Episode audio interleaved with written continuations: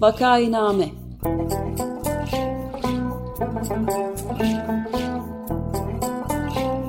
Salgın günlerinde memleket manzaraları. Hazırlayan ve sunanlar Güven Güzeldere, Ömer Matra ve Özlem Tekin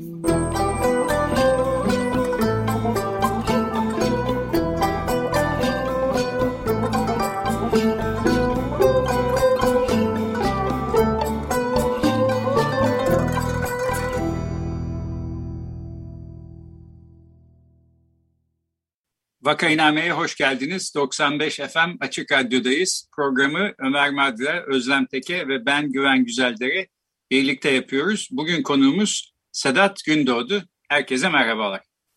Merhaba, hoş geldiniz Sedat Bey. Hoş bulduk, merhabalar, iyi yayınlar diliyorum hepinize. Çok teşekkürler. Merhabalar, ee, konuğumuz Çukurova Üniversitesi Su Ürünleri Fakültesinden öğretim üyesi doçent doktor Sedat Gündoğdu. Ee, kendisi plastiklerin neden olduğu kirlilik, özellikle de mikroplastikler üzerine çalışmalar yürütüyor. Ee, bu konuda hem bilimsel veriler üreten hem de farkındalık çalışmaları yürüten mikroplastik araştırma grubunun aktif üyelerinden hem de Yeşil Gazete yazarı. Hoş geldiniz hocam. Hoş bulduk, hoş bulduk tekrar. Şimdi bu denizlerin sağlığı üzerine yaptığımız üçüncü program. Ee, ilk iki programda müsilaj ve e, Marmara Denizi'ndeki canlı çeşitliliği ve mercanlar e, konularına değinmiştik.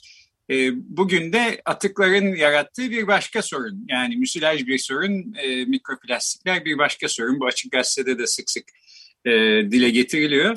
Sedat Bey ben şunu sorarak başlamak istiyorum. Yani mikro işte küçük demek o kadarını biliyoruz ama bu mikroplastik elle tutulur gözle görülür bir şey midir? Plastik kullandığımız objelerin parçalanmasıyla mı oluşur? E, yediğimiz içtiğimizin içinde mikroplastik olup olmadığını tespit edebilir miyiz, görebilir miyiz? E, nedir mikroplastik? Buradan başlayabilmemiz mümkün mü? E, tabii mikroplastik e, en kaba tabirle 5 milimetreden daha küçük, e, 5 milimetre ile 0.1 milimetre arasındaki boy aralığındaki tüm plastiklere mikroplastik deniliyor. E, mikroplastikler büyük plastiklerin parçalanarak oluşmasının yanında doğrudan e, mikroplastik formunda da üretilebiliyor. Ne gibi mesela e, bu yüz temizleme jellerindeki peeling etkisi dediğimiz bu siyah nokta temizleme e, işine yarayan ya da işte endüstriyel olarak aşındırıcı e, olarak kullanılan e, polimerler de e, mikroplastik formunda e, üretiliyor.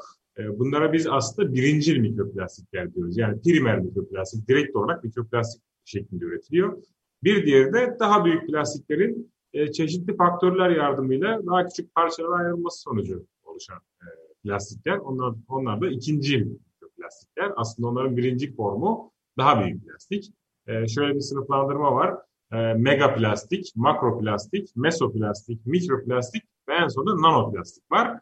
Bu sınıflandırmayı biz niye yapıyoruz? Bu sınıflandırma genel olarak e, bu kirleticilerin her boyutunun farklı etki yaratma potansiyeli farklı ekosistem kompartmanlarına ya da farklı besin zinciri e, ne farklı şekilde e, etki etmeleri e, neticesinde böyle bir sınıflandırma yapılıyor. Hem de e, bunu anlatırken daha kolay. E, hangi e, plastik boyunun e, nasıl bir etki yarattığını anlatmakta daha da e, kolaylık sağlıyor. Bu boyutsal sınıflandırma. Yedi... Evet ve galiba pardon yani bir şekilde bizim bedenimizde ya da herhangi bir canlının bedeninde ne e, oranda mikroplastik var bunu da galiba ölçmek mümkün değil mi? Tabii şimdi şöyle ölçmek mümkün derken alelade ölçemiyorsunuz. Bu biraz e, ciddi e, enstrümantal analiz gerektiren e, bir e, şey. Yani e, bir e, su şişesinin içerisindeki e, mikroplastiklerin e, belli boyutta olanlarını siz kendiniz ayırabilirsiniz. Çok basit bir şekilde, basit bir yöntemde. Görebilir misiniz? Onun garantisini veremem. Ee, bazı boyutlarda olanları görebilirsiniz. Yani 5 mm ile işte 3 mm, 2 mm arasındaki boylarda olanları gözle görebiliyorsunuz yakından baktığınızda ya da e, basit bir büyüteçle e, görebilirsiniz. Onun için de çok basit bir yöntem var aslında. E, bir e, eski biliyorsunuz süt e, süzmek için kullanılan bezler var e, tülbent tarzı bezler. Onların üstüne döktüğünüz zaman eğer içerisinde o tülbentin sahip olduğu göz açıklığı var. O göz açıklığından büyük bir partikül varsa büyüteçle onu görmeniz mümkün. E, bunu deniz suyunda yaptığınız zaman daha kolay tespit edebilirsiniz. Çünkü deniz suyunda bunun yoğunluğu çok yüksek bu plastiklerin. Özellikle kıyısal zonlarda çok yüksek miktarda var. tespit etmek mümkün. Ancak iş insan vücudu ya da diğer canlıların vücudu bünyesine e, gelince e, biraz daha komplike yöntemler kullanmak gerekiyor.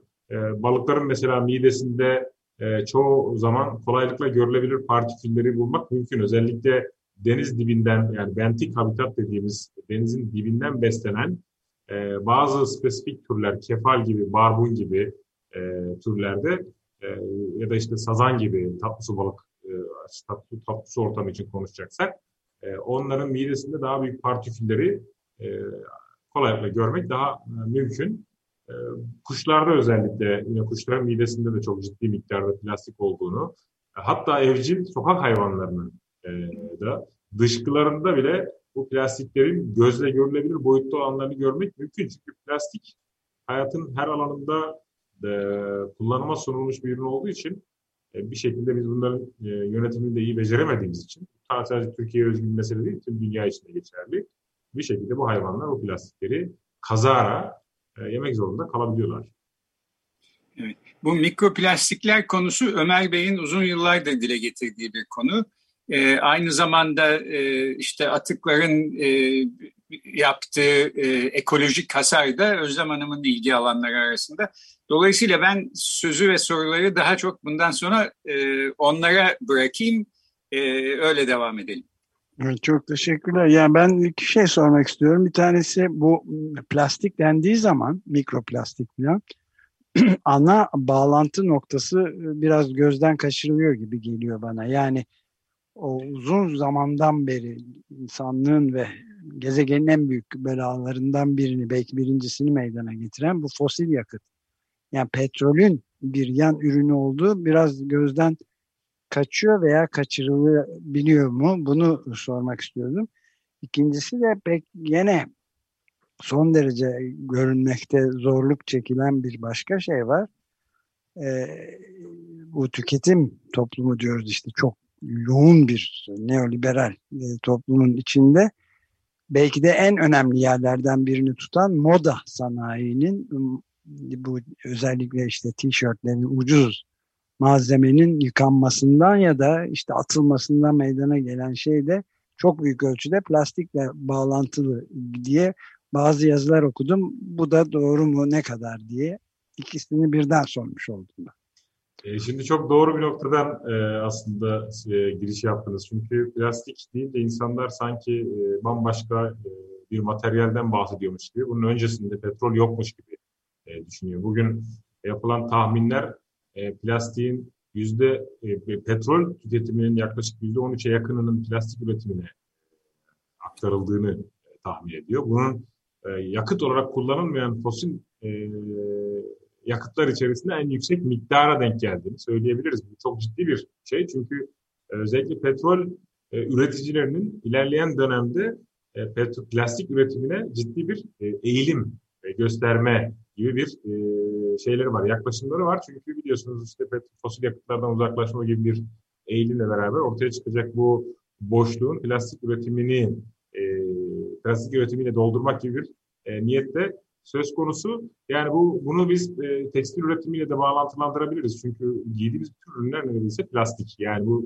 polyester değil sadece. Naylon var, akrilik var, e, hatta PVC var biliyorsunuz. Bu montların da kullandığımız soğuk, soğuğa dayanıklı montlarda kullanılan plastiklerin çeşitliliği bizim tahminimizin çok çok ötesinde. Sadece plastik olarak da düşünmemek lazım. Bunun yanında bazı kimyasallar da kullanılıyor. İşte PFAS gibi ya da işte bunun yanında diğer e, kalıcı organik kirletici özelliği taşıyan aynı zamanda zehirli olma potansiyeli çok yüksek olan kimyasallar ve bu plastiklerle beraber kullanılıyor. Yani ortada e, yılda yaklaşık 400 milyon ton ki üzerine biz tekstil için üretilen e, elyafı da eklediğimiz zaman 450 milyon tona yakın bir e, plastik üretiminden bahsediyoruz. Bunun da e, yüzde 40'a yakını ne yazık ki ambalaj sanayine gidiyor. E, ambalaj sanayi bu anlamda çok önemli bir e, yer kaplıyor. Ambalaj deyince aklımıza yediğimiz, içtiğimiz tüm ürünlerin ambalajları gelebilir. Bunların büyük çoğunluğu da tek kullanımlık ve ne yazık ki de bunların büyük çoğunluğu geri dönüştürülebilir değil ki geri dönüşüm başlı başına e, tartışmayı hak eden bir konu olduğu için hani ben geri dönüştürülürse o zaman iyiymiş gibi bir e, yaklaşıma da sahip evet. değilim. O yüzden geri dönüştürülebilir değili özellikle belirtiyorum. Ardından da geri dönüşümün kendisinin e, ne kadar sınırlılıkları olduğunu e, söylemeye ihtiyacı duyuyorum. Bugüne kadar nitekim üretilen plastiğin sadece yüzde onunun e, bu geri dönüşüm denilen sistemin içerisine dahil edilmiş olması ki bu sayının arttırılamıyor olması yani o kadar büyük teknik, teknolojik yatırımlar ve gelişmeler olmasına rağmen e, ortada ciddi bir problem olduğunu ortaya koyuyor ki kaldı ki şimdi geri dönüştürülse bile mesela bir pet şişe için konuştuğumuzda pet şişe üretiminin azalması gibi bir durum söz konusu olmuyor. Ne yapılıyor? Pet şişeden elyaf üretiliyor. Elyaf elbise e, tekstilde kullanılıyor. Tekstil ürünlerinde kullanılıyor. O şişe için oluşan boşluk tekrar yeniden sıfır ham maddeden tekrar bir e, plastik şişe üretim gibi durum e, söz konusu olabiliyor. Yani burada e, ciddi bir fosil yakıta bağımlılık söz konusu. Yani plastiğin e, ne yazık ki hayatımızın her alanına e, girmiş olmasıyla beraber bizde ekstra bir fosil yakıt bağımlılığı e, yaratmış vaziyette. E, bunun tabi sadece üretim esnasında kullanılan ya da e, tüketilen fosil yakıt olarak düşünmemek lazım. Bunun transferinden tutun e, bertarafına kadar, e, bertarafından sonra ortaya çıkan ürünün yine transferine kadar her türlü alanda e, bir fosil yakıt tüketimi de söz konusu. Hani şu şöyle şunu niye söylüyorum bunu? Çünkü plastiği şişeyle kıyaslıyorlar. İşte şişe daha ağır olduğu için, plastik daha hafif olduğu için işte transfer maliyetleri ve oradaki fosil yakıt tüketimi daha az. Halbuki bu ciddi bir yanılsama yani meseleye bu yönden bakmamak lazım. Çünkü bir ürünün hafif oluyor olması o ürünü tercih edilebilir kılmaz. Çünkü o birisinin e, ham maddesiyle diğerinin ham maddesi arasında e, dağlar kadar fark var. Birisinin üretimi esnasında ortaya çıkan e, işte karbon emisyonuyla e, birisinin karbon salımıyla diğerinin üretiminde ortaya çıkan karbon salımını kıyaslayacaksak başından sonuna kadar tüm üretim, tüketim ve bertaraf maliyetlerini e, bir araya getirip yapmak lazım. Buna genelde life cycle analysis diyorlar ama yaşam döngüsü analizi. Burada da çok ciddi manipülasyonlar olduğunu söyleyebiliriz. Çünkü kız işin e, sadece belli kısımları e, materyaline göre bu yaşam döngüsü analizlerine dahil ediliyor. E, onlar üzerinden değerlendirme yapılıyor. Yani en neticesinde ortada bir fosil yakıt bağımlılığı var ve bu fosil yakıt bağımlılığını biz hayatımızın her alanına e, sokmuş vaziyetteyiz. Bugün insanların en çok dokundukları ve öptükleri şey plastik. Eşinden, annesinden, çocuğundan daha çok plastiğe temas ediyor. Bütün insanlar için geçerli. E, bu, bu ne yazık ki böyle çünkü e, çeşmelerden içilebilir su akmadığı için insanlar pet şişe su içmek zorunda bırakılıyor. E, pet şişenin alternatifi olan e, malzemelerden yapılmış e, içeceklerin fiyatları ona göre daha pahalı olduğu için de insanlar zorunlu olarak o tüketime itiliyor. E, yani bir, bir, çok çok dallı bir e, meseleden bahsediyoruz. E, ben de şimdi Ömer Bey'in bıraktığı yerden ıı, sorular yönetmek istiyorum. E, Türkiye atık yönetimi konusunda gerçekten işte başarılı olmayan bir ülke ama bir de Avrupa ülkeleriyle özellikle de son bir yıldır atık ithalatı üzerinden bir ilişki geliştirdik. Sana bunu sormak istiyorum. Biz neden atık ithal ediyoruz plastik atıkları? Neden ithal ediyoruz? Kendimiz tonlarca atık ürettiğimiz ve başta Akdeniz olmak üzere kendi denizlerimizi, kendi sularımızı da plastikle boca ettiğimiz halde neden böyle bir yol izliyoruz? Şimdi atık ithalatı meselesi e, biraz e, yani bunu ben söylediği zaman bir tartışma yaratmıştı bu işte klasik e, söylem üzerinden değerlendiriyorsun demişlerdi. Atık meselesini ben sömürgeci bir yaklaşım olarak değerlendiriyorum. Buna çöp emperyalizmi deniliyor. Çöp emperyalizmi yaklaşımı işte işte büyük devletler küçük devletleri sömürüyor bağlamında söylemiyorum. Küresel kuzeyden küresel güneye doğru yönü tamamıyla bu şekilde yaklaşık 50 yıldır bu şekilde gerçekleşen bir çöp akımı söz konusu.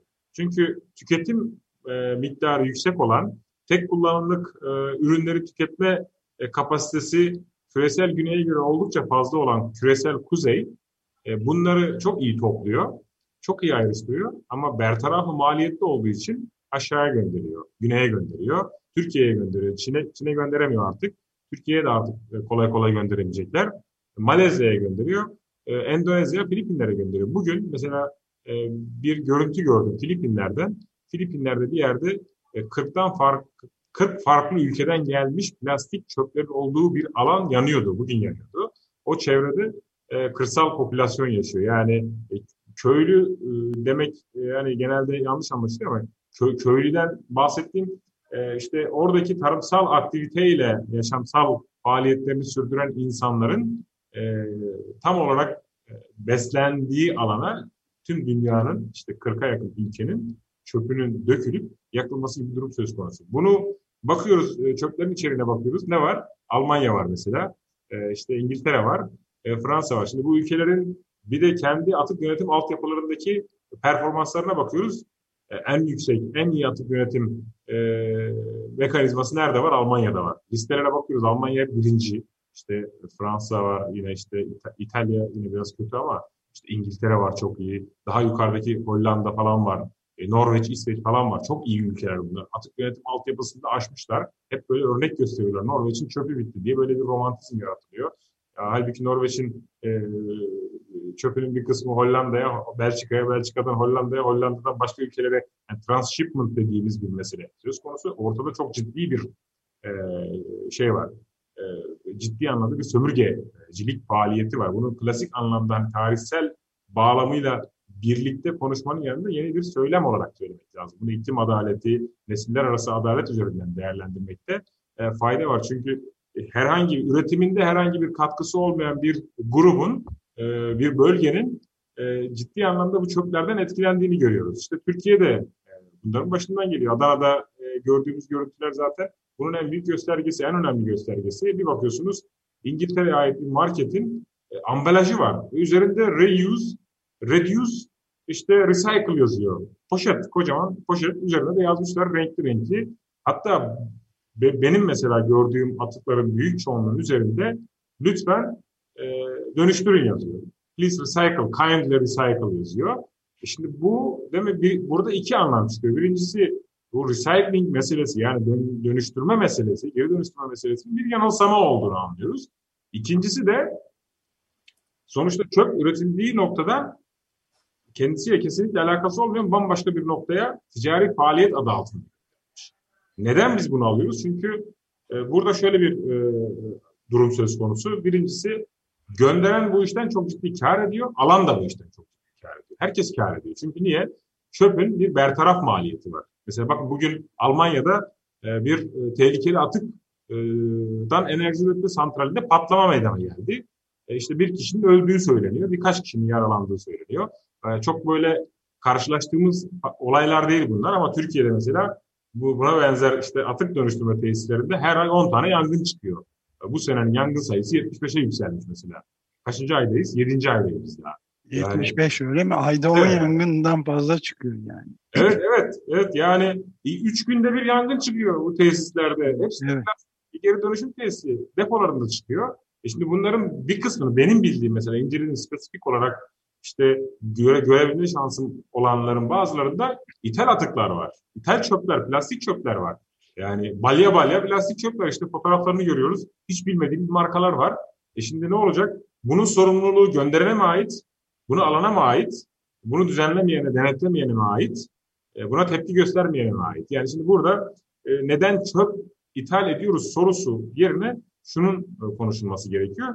Neden bu kadar çöp üretiliyor? Yani bu kadar çöp üretilmesinin altında yatan e, mesele işte tüm bu ekonomik döngünün sürdürülebilirliğinin sağlanması. Çünkü e, çöp üretildikten sonra bunun ne yazık ki doğa dostu ya da doğaya zarar vermeyen bir bertaraf yöntemi yok.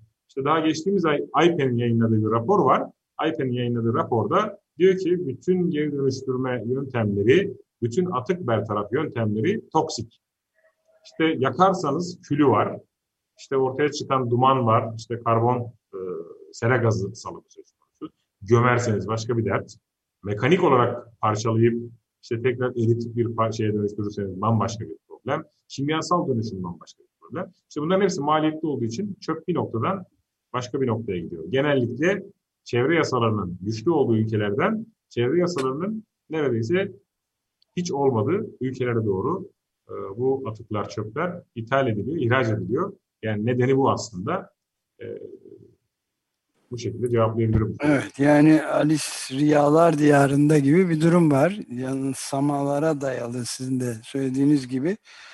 Ve e, yani bunların e, eline boyuna tartışılmadığı büyük bir yalan e, dolan şeyinin ve şeffaflığın eser hiç olmadığı bir şeyden bahsediyoruz. Belki Güven Güzeldere'nin de ilgi alanına girdiği için onunla devam edebiliriz. Yani bu e, havaya ve suya karışan e, plastikler, mikroplastiklerin aslında sonradan tekrar dönüşü insan bedenine, beynine çok ciddi yani son zamanlarda benim görebildiğim kadarıyla e, araştırmalarda çok ciddi sağlık sorunları yarattığı da ayrıca ortaya çıkıyor galiba öyle değil mi? Ee, evet Sedat Bey ben de şunu söylemek istiyorum. Yani sizin söylediğinizden anladığım şu.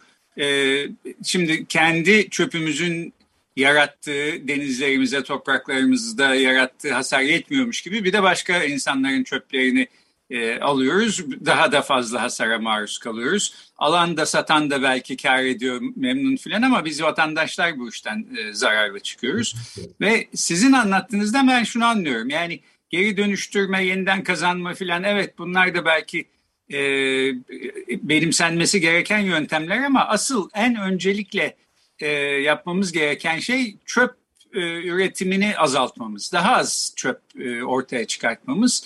E, çünkü her ne olursa olsun bu çöplerden kurtulmanın bir maliyeti var diyorsunuz. E, peki ben evet yani bunun e, yarattığı zararlar saymakla bitmez.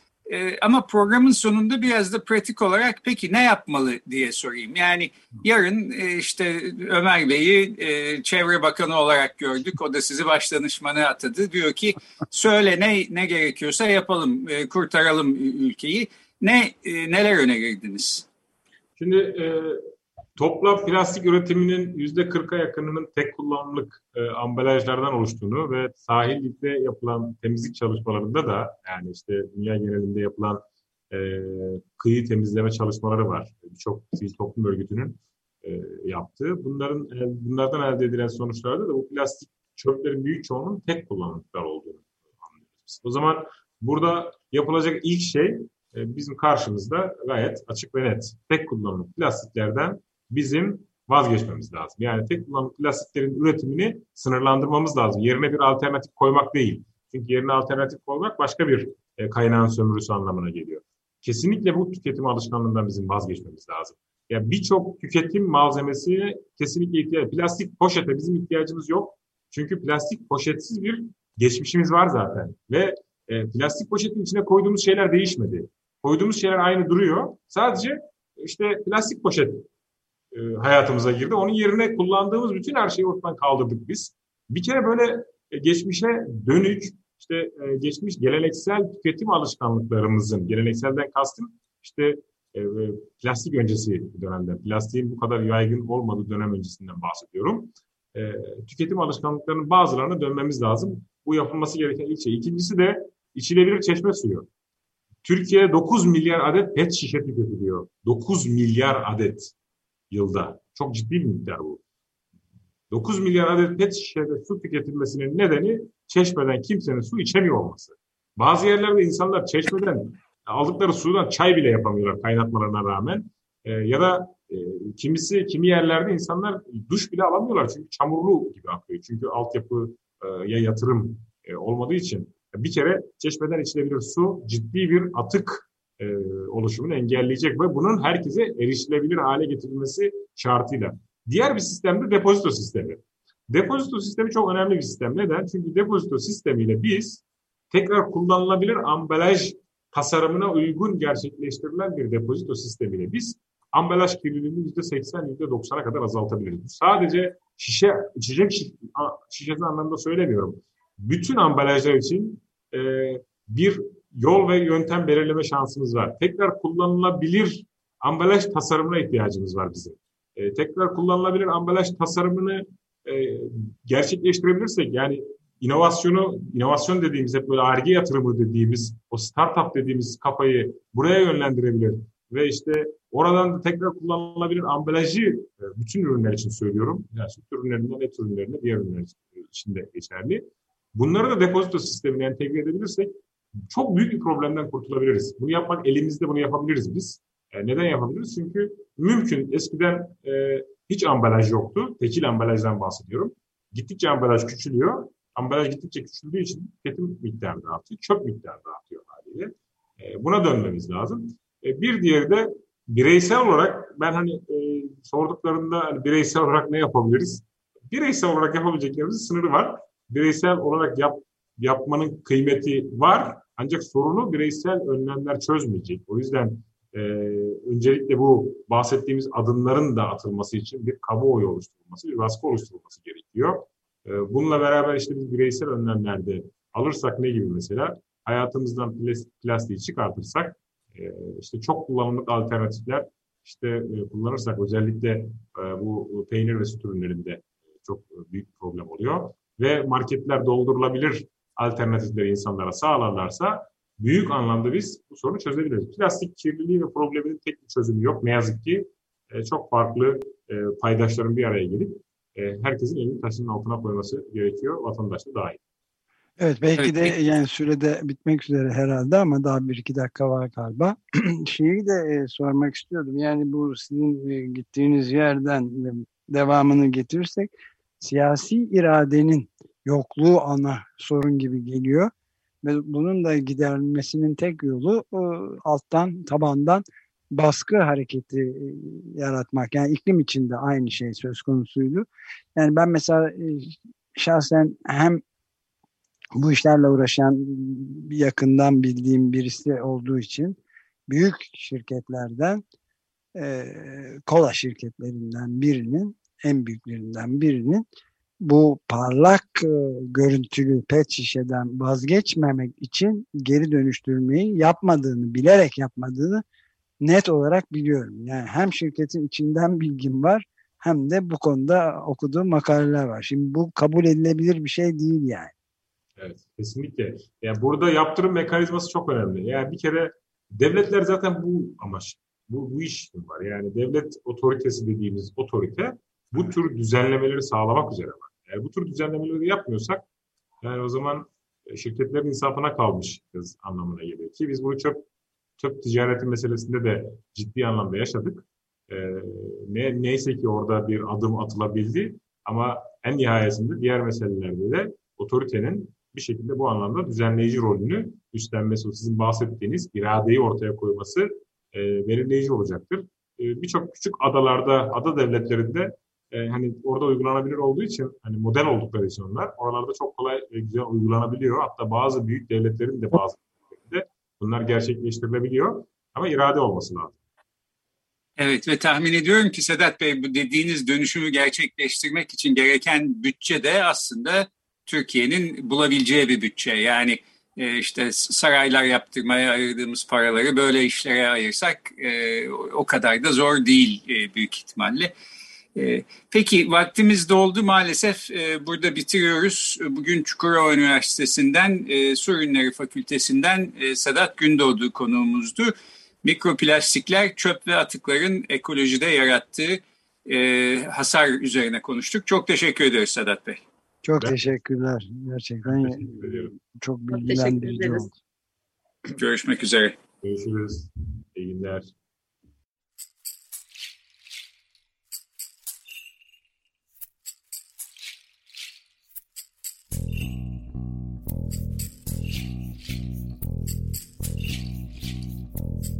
Vakainame.